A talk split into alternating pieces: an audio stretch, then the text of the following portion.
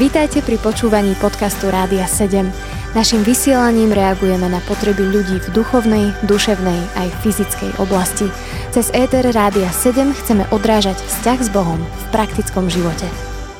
Milí priatelia, vítame vás opäť pri počúvaní relácie zaostrené na financie. Sprevádzať touto reláciou vás bude aj dnes Peťo a Rado a reagovali by sme na otázku nášho klienta, ktorý počul našu predchádzajúcu reláciu a tá pojednávala o tom, ako splatiť svoje dlhy a súčasťou vlastne postupu bolo to, že má zoradiť svoje pôžičky podľa toho, ktorá je najdrahšia, kde má najvyšší úrok, alebo ako vlastne zistí, bola otázka toho poslucháča, ktorá jeho pôžička je vlastne ako drahá. Je na to rado nejaký nástroj, ktorý by nám mohol pomôcť trošku zadefinovať, koľko skutočne ten produkt klienta stojí k tým peniazom, ktoré si požičiava, alebo aké náklady s tým má spojené, alebo poplatky? Si predstav, Peťo, že existuje takýto nástroj, volá sa, že RPMN, ročná percentuálna miera nákladov a práve tento ukazovateľ slúži nám k tomu, aby sme sa vedeli rozhodnúť medzi pôžičkami. Lebo vieme dobre, že okrem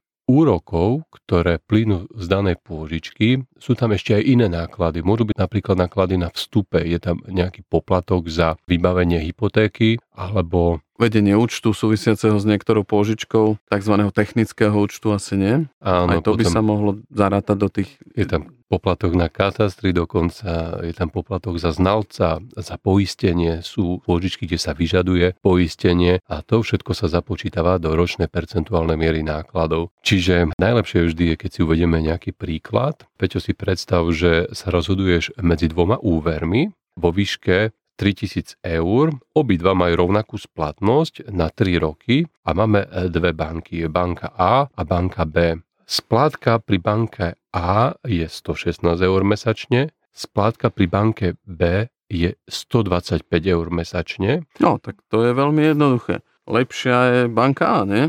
Možno takto vyzerá, ak by sme sa pozerali na to z pohľadu splátky, a ešte si predstav, že úroková sadzba pri banke A je 19,99% a pri banke B 24,99%. Čiže ak by sa pozrel na splátku, si sa rozhodol, ak by sa pozrel na úrokovú sádzbu, pre ktorú by si sa rozhodol. Určite pre tú nižšiu, čiže tú banku A.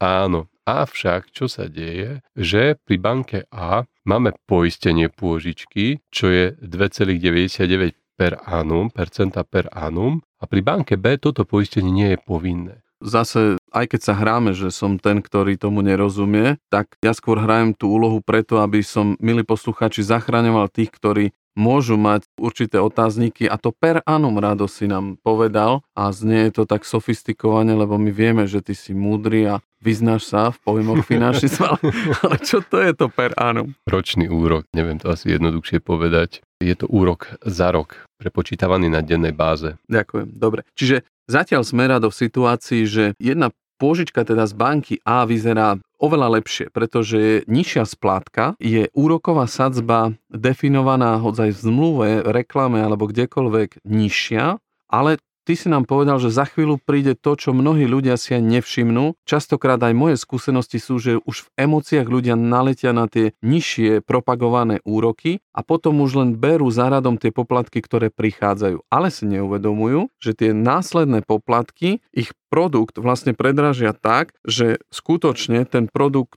v banke A je, je oveľa drahší. A čím to je rado?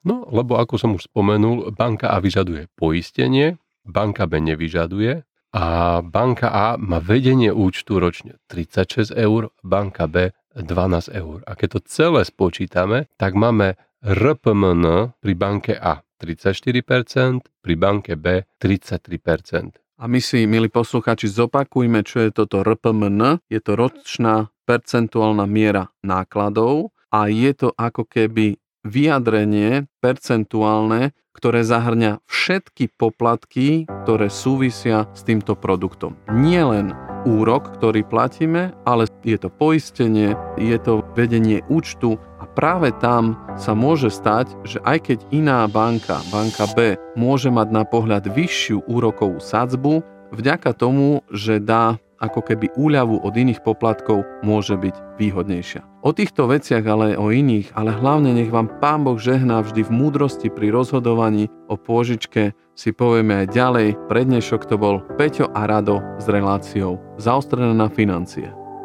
Počúvali ste podcast Rádia 7. Informácie o možnostiach podpory našej služby nájdete na radio7.sk.